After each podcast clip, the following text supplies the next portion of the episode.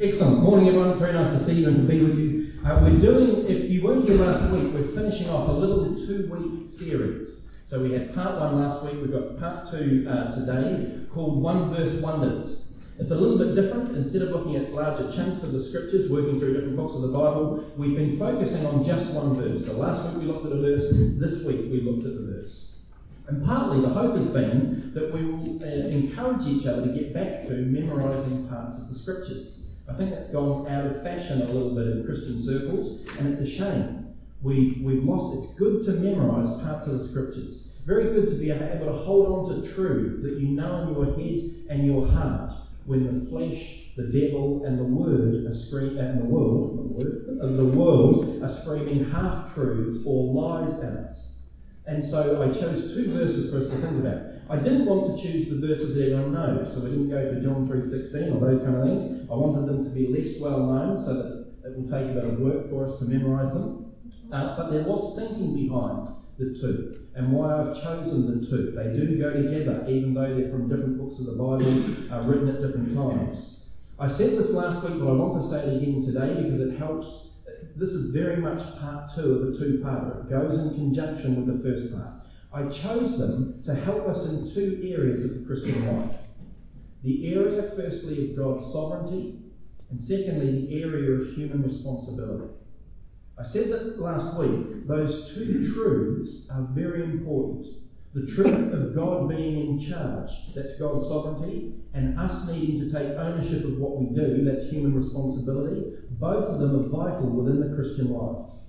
And if you ignore either one, or if you become too weighted towards one for a long period of time, you'll become imbalanced. You'll become unhealthy as a disciple of Jesus. Holding both of them in tension, living in the light of them, and, uh, and knowing them is very important. The truth of God's sovereignty is one of the most wonderful things that the Bible teaches. And there will be times in our lives when it may be the only thing that gets you through a particular season in life. The knowledge that despite how things get, or seem, or how you feel, God's still in charge. That things won't ultimately spin out of control. That God's purposes won't ultimately be thwarted. That the devil won't win. He's in charge. And at times, we need to be reminded of that. We need to rest in it. We need to trust in it. That's God's sovereignty. But if you only focused on that, if you only reflected on that or lived in the light of that, you might think it doesn't matter what we do. You might think that our decisions, our actions, our prayers, our effort isn't necessary because God's in charge, His will will be done, but that's not the Bible's teaching. The scriptures teach all the way through human responsibility that what you and I do counts, that our decisions and our actions we're responsible for. So there are times when, in the light of that, you and I need to be challenged to perhaps buck up our ideas because what we do is important. We may be challenged to work harder or do better or serve more sacrificially or be more disciplined or refrain from certain things or take up certain things or stop certain things. That's human responsibility. And what I said last week, and I'll say again, we need to hold on to and believe and practice both. And so last week's was exactly one on divine sovereignty, on God's sovereignty. This week is human responsibility. When you look at divine sovereignty, what, what, what we end up doing is being encouraged. We, we feel more, we rejoice because we know that He's in charge. When we do human responsibility, it's more challenging. Again, we need both those? Sometimes we need the encouragement, sometimes we need the challenge. Part of being good as a parent or a teacher or a friend or a, um, a minister is knowing when to do one or, or, the other. Sometimes, if someone needs encouragement and what you do is give them a prod and a, a kick in the pants, that's the worst thing to do. Also, the other way too, though. If someone needs a prod or a kick in the pants and all you do is encourage them, that can be dangerous as well. We need both. Well, that's why we've done it over two weeks. That means if you want encouragement and comfort you should have been here last week. That's where I'm going with this. Please do listen to the sermon. Uh, it's on the website. You can be encouraged. And uh, today is human responsibility. Today is us thinking about how we live and how we act and those kind of things. It may be more challenging, so we need to be prepared. So last week, just in terms of Let's see whether anyone remembered any of the verse. We looked at 2 Corinthians chapter 4, verse 16. Does anyone know it? Therefore, don't lose heart. That's good. Therefore, do not lose heart. Though outwardly you're wasting away, inwardly you're being renewed day by day. Very good. I should clap that side of the room. I don't know what's going on over here, but this side of the room is doing very well. That was the verse we looked at last time. Keep learning. That's a great verse to learn. Don't lose heart. Though outwardly oh, we're wasting away, inwardly God's renewing us daily. That's a wonderful truth. Don't be, just because the world seems to be closing in, just because, don't judge a book by its cover because God's in charge. Don't lose heart. This week is chapter 2, uh, is 2 Timothy chapter 4, verse 7. So I'll just get you to leave it on verse 7. We'll just have it up there. It's Paul writing again, and this is our verse for today. I've fought the good fight. I've finished the race. I've kept the faith. Say it with me. I've fought the good fight. I've finished the race. I've kept the faith. I want you to memorize this verse too. This verse is Paul, obviously towards the end of his life, not long before he went to be with the Lord, and he's looking back and he's able to say, I did it. I fought the good fight. I finished the race. I kept the faith. He's done it. Now, that particular perspective may not be all of ours today. There may be some of us who are towards the end of our lives and we are able to have a kind of similar feeling and uh, sentiment that Paul does here. But for many of us here this morning, that can't be it because there's, we hope, there's still a little bit left to come. There's still a bit more life to be lived. So therefore, I want those of us who hope there's a bit more to be lived, for us to think of this verse aspirationally. we want to remember this verse and think to ourselves, therefore, I need to keep fighting the good fight. We need to hear this verse and go, therefore, I need to keep running so that I will finish the race. We need to hear it and go, therefore, I need to keep holding on to faith. That's what I want us to do, so that one day we too will be able to be like Paul and say, We did it. Does that make sense? I want us to hold on to that verse aspirationally, so that we will keep fighting, keep going until we finish, keep holding on to the faith. So let's have a think about the verse and what Paul means by it. Luckily, it's one of those verses in the Bible where we don't have to spend lots of time trying to figure out the hidden meaning or plumbing the depths. It's pretty much there. Paul is saying that living as a Christian in this fallen world is tough. He likens it to a fight. And he says he's been in that fight. He likens it to a race where it's achieving something just to finish the race. I take it that must be something like a, a, a marathon. He, he likens it to something that you've got to keep holding on to faith. His point is, you've got to finish. You've got to persevere. You've got to get back up when you get knocked down. It's hard, but we've got to keep going. That's the verse. And I've got no points today. That's our verse that it means. There's no, it was like last week, there was really no point. There's just an encouragement and an exhortation to hold on to this truth. We need to keep going. Christians need to keep persevering, keep being in the fight, keep in the race until you finish. But here's the rub. This is why it's tricky. Because you and I live in a world today that's characterized, I think, by giving up instead of carrying on. We live in a world today that's characterized by not trying, not coping. Uh, it's characterized more by quitting, not taking care of responsibilities, not doing the hard yards. It's everywhere around us. You and I live in the age of the snowflake generation. As soon as I say that, I worry about saying that because there's lots of talk and it's become kind of political and all that. I, I want let me explain what I mean by it because I don't want to be judged on what other people mean by it or what they've said. If you've never heard the term snowflake generation, let me uh, kind of introduce it. it. It's in 2016. It was one, one of Collins Dictionary's words of the year. As far as I can tell, but others can instruct me afterwards, Uh, the, the term seems to have come from the movie The Fight Club. This is not a recommendation for that particular movie, but in that movie, one of the characters says, You are not special, you are not a beautiful and unique snowflake.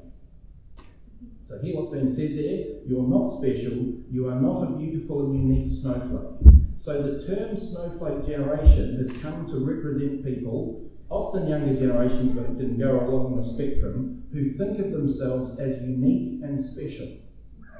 And that, like a snowflake, there's no two of the same and all that kind of thing. You get the imagery. And they're told that they can be anything they want to be, can do anything they want to do.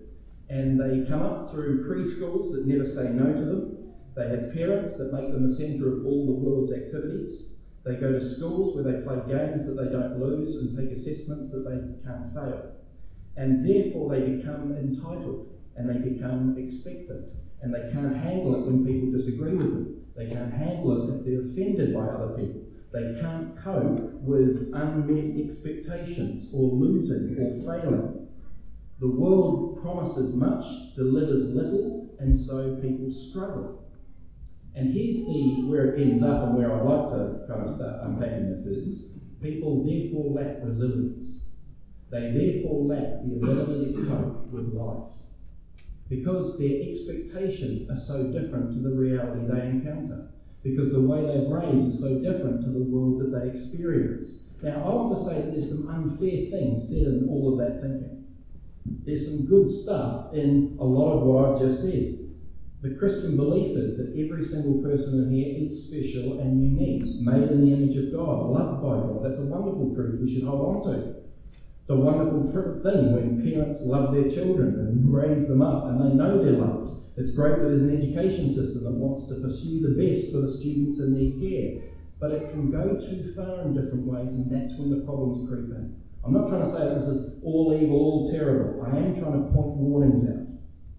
And I hope it's clear that I'm not blaming a particular generation. It seems to me to be silly. If we're going to blame anyone, the blame falls on me and parents of my generation. Uh, and educators of my age and the, the politicians of my era. And it's us that have told our kids, because they're special and unique, which we agree with, they're more important than other people. It's us that have said, because they're special and unique, which is true, you should pursue your own pursuits and your own desires above caring for others and thinking about other people. It's us who've taken something which is good in and of itself and made it something terrible and selfish and awful. That you can, we, we, tell our, our children that they can be whatever they want to be and do whatever they want to do. That's just not true. And if we give them those expectations, it's, it's, it's terrible kind of growing up in that way. Everything's about identity, so is it any wonder when everyone becomes self obsessed and self absorbed? There's truth in it, but it leads to dangerous things. It, it all becomes very, very selfish. There's no looking out for others, just you do you. There's no change yourself for the good of others. It's exactly the opposite. Never change yourself for someone else. That's the message of today. It's not how Christians. Uh, it's not, and that kind of philosophy of life leads to misery. It leads to selfishness. There's sometimes when you meet people, because we're all fallen people, this is why Christianity makes sense, because it's true of who we are and the world around us. Because we're fallen people, I don't want to tell anyone just be true to yourself. Because we're all fallen. There are some things that you need to change. There are some things that you should repress. There are some things that you should control. All that's true. Now, it can be overstressed and all, all those things. The world dishes out lessons and expectations that then people can't live up to, and it brings failure and misery. And no one, no one knows how to cope with it or pick people up from it. And even the people that do kind of look like they're succeeding. So you can be what you want to be, JB, and so I grow up and be an All Black and I've succeeded. But then I realised that being that doesn't fulfil me because that's not what I was created for. So whether you lose, you suffer. Even if you kind of make it in the world's eyes, you still suffer because that's not what we're about. But because this is what we're doing and encouraging and modelling, we've got people growing up with very little resilience. They don't know how to cope with pain. They don't know how to get through suffering. They don't know how to lose or fail. We've got people that don't know how to be bored because they're behind a screen all the time. We haven't prepared them for life. We haven't prepared them for loss. And it's not a particular generation, it's the world's fault. We're not producing people able to keep fighting the good fight and finishing the race.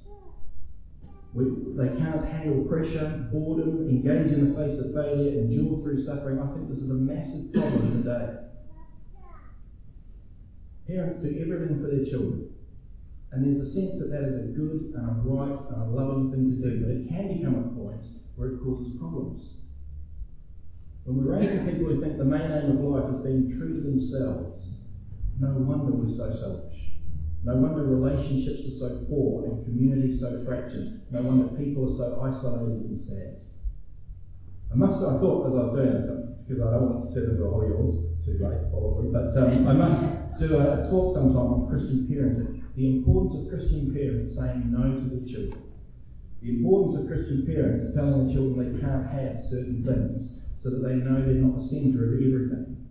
The importance of Christian parents beating their children at every game and sport they play with them. What the heck? There are some who let their children win, and I just go, what are you doing? I, there's not one child of mine that's ever beaten me at anything. That's not true. But I do take great pleasure in dominating them, no matter how high or tall or old they are. But there's something to that. There's something to that. Because being able to cope with losing, being able to cope with failure is a good thing. I, still remember uh, seeing Jesse's face in a couple of areas when he beat his dad for the first time and he knew he'd earned it. He knew he'd worked for something. This, kind of anyway, I'm off the hobby horse. Let's go. Now, please don't misunderstand me. I'm not saying that everyone who's struggling with life is in the same boat. Absolutely not. Absolutely not. Far from it. But I hope you can see that some of it is self inflicted because we fall into the world's way of thinking and we give people wrong expectations. We're surrounded by people struggling to survive life. And you can see it as they take up drugs, or alcohol, or gaming, or pornography, or Netflix, or gambling. Those kind of things can become masks to, to cover inability to cope with life, to continue on and press on. People give up and drop out. And this has crept into the Christian life. It's crept, crept into uh, a way of thinking about the Christian life that, that, that brings the same theory and principles with it. If I'm not on top of, of Christian, I should probably pack it in. I'll do Christianity as long as it's working for me, as long as it's succeeding and but when the tough times come, when it gets hard, when other things promise more, we're likely to throw in a towel like we do in other, every other area of life. Paul would say, fight the good fight. Paul would say, finish the race. Paul would say, keep the faith, keep on holding the faith, persevere, work, labour, struggle. He uses this imagery precisely because it's hard and we must keep going and pressing on. You ever been in a fight? Answer that out loud. No. A fight is hard work. I've been in a fight. It's hard work. It's really hard. It's why those fights in movies never work because they just finish. A real fight is a nightmare because it never ends until someone gives up. It's hard work. There's a reason why people do fighting training for fitness at the moment when they're hitting mitts and stuff like that because it's hard work. And that's hard work without being punched or wrestled or someone having jiu-jitsu on you or whatever else. It's very difficult. Running a marathon, there's a, there's a part where everyone's got to get through the wall, where it's tough. And uh, these are the images that Paul is using of living the Christian life. He's speaking about needing a gut check. He's speaking of needing discipline and toughening it out. He's speaking of resilience. Christians are to fight, to finish, to keep on. Paul did. You and I are too. The truth is that down through the centuries, Christians have coped with the difficulties of life in this world better than non Christians. We've coped with it better because we've had a different set of expectations and perspective. But somehow in recent days, we're taking on the world's expectations and, and, and therefore carrying on as a Christian is becoming even harder. But have a think for a moment about the Christian expectation and perspective. Because when you've got this firmly in mind, it will help you carry on and press on in life. Have the right expectations. When you've got the right expectations, you're prepared. Christianity says life is tough. Paul says it's a fight. He says it's a race, probably a marathon. Jesus says, anyone who wants to be my disciple, take up your cross and follow me. Real expectations come through in Christianity. Life's going to be hard. We know it's going to be tough, so we must be tough. We know it's going to be long, so we must keep going. The fight or the race needs training and discipline and work ethic and grit and heart and all those kind of things. Now, we know we have a Saviour, we know we've got a Spirit who works in us, but that was God's sovereignty. We're looking at human responsibility. We're focusing on this aspect today. Uh, notice you don't have to win the race, you just have to finish the race. Notice too, uh, it's not in this verse, but we know it from the rest of the scriptures, we don't just worry about ourselves finishing the race, but other people. We want to get them over. But you see, it's a race where you've got to finish, and there's no shortcuts or motor scooters. We want to have realistic expectations. Living for the Lord and, for, and putting others first in this world is hard. Letting the Lord down and carrying on, seeing others let the Lord down repeatedly is hard. It gets us bogged down. Us not growing spiritually as we would like, us going through times when we feel spiritually dry uh, is really tough. When we feel like we lack meaningful Christian fellowship, it's tough. But the scriptures prepare us for this reality. And in, in the light of that, we keep fighting, keep running, keep believing. Right Christian perspective uh, also helps us. That's right Christian expectations. Right Christian perspective also helps us. Because when you're living a life as a Christian, you're not just focused on the here and now and what you're struggling with. You live in the light of what's happened before, you live in the light of what's going to happen, and you live in the light of who's above us, which is our Father. I say this a lot at St. Stephen's, but it's because it's important and we need to live it in our, in our lives. The Christian life always looks back at the Lord Jesus Christ on the cross, knowing who we have as a Saviour and what He did to save us. We also live with a view to the future because we know that this fallen world with its suffering will not always be the way it is. It will come to an end at some stage. And we also live this life with kind of looking up, knowing that we're in our Father's hands. We don't just get caught up in the here and now. We look back at our Saviour, we look forward to our future, and we know whose hands we're in. We still fight. We still race. We keep we still keep holding on, but we do it with an eye to the past in Jesus, with an eye to the future, knowing one day it will be better, and an eye up. You can't have three eyes, and a, and looking up with the two eyes that have looked in other directions to see our Father. The Christian faith gives let me, say, let me put it like this. I, I became convinced of this uh, during the week. The Christian faith gives realistic expectations of this world and it holds out the true hope for our future. This world is the exact opposite. It holds out unrealistic expectations of this world with no hope for the future. Let me say that again because I think it's true and I think it's profound. The Christian faith gives realistic expectations of how difficult life here and now is, but it holds out true hope for the future. This world does the opposite. It holds out unrealistic expectations of this world with no hope for the future. Very hard to be resilient when you've got no hope for the future. This world says you can be all you want to be. You are great. You being you will bring satisfaction. You caring for you and your rights and your desires will bring you fulfillment. And when that doesn't work in this world, there's nothing to look forward to. It holds out false hope. It's empty and hollow. And when people realize that they have nothing to look forward to, that's why so many people in this world today are hopeless. Literally hopeless. They have no hope. Desperate. Christianity is the opposite. It's realistic about the now. You're in a fight. You're in a race you must finish. You need to be holding on and persevering. But it gives us the sure and certain hope we have of what the future holds because of the Lord Jesus.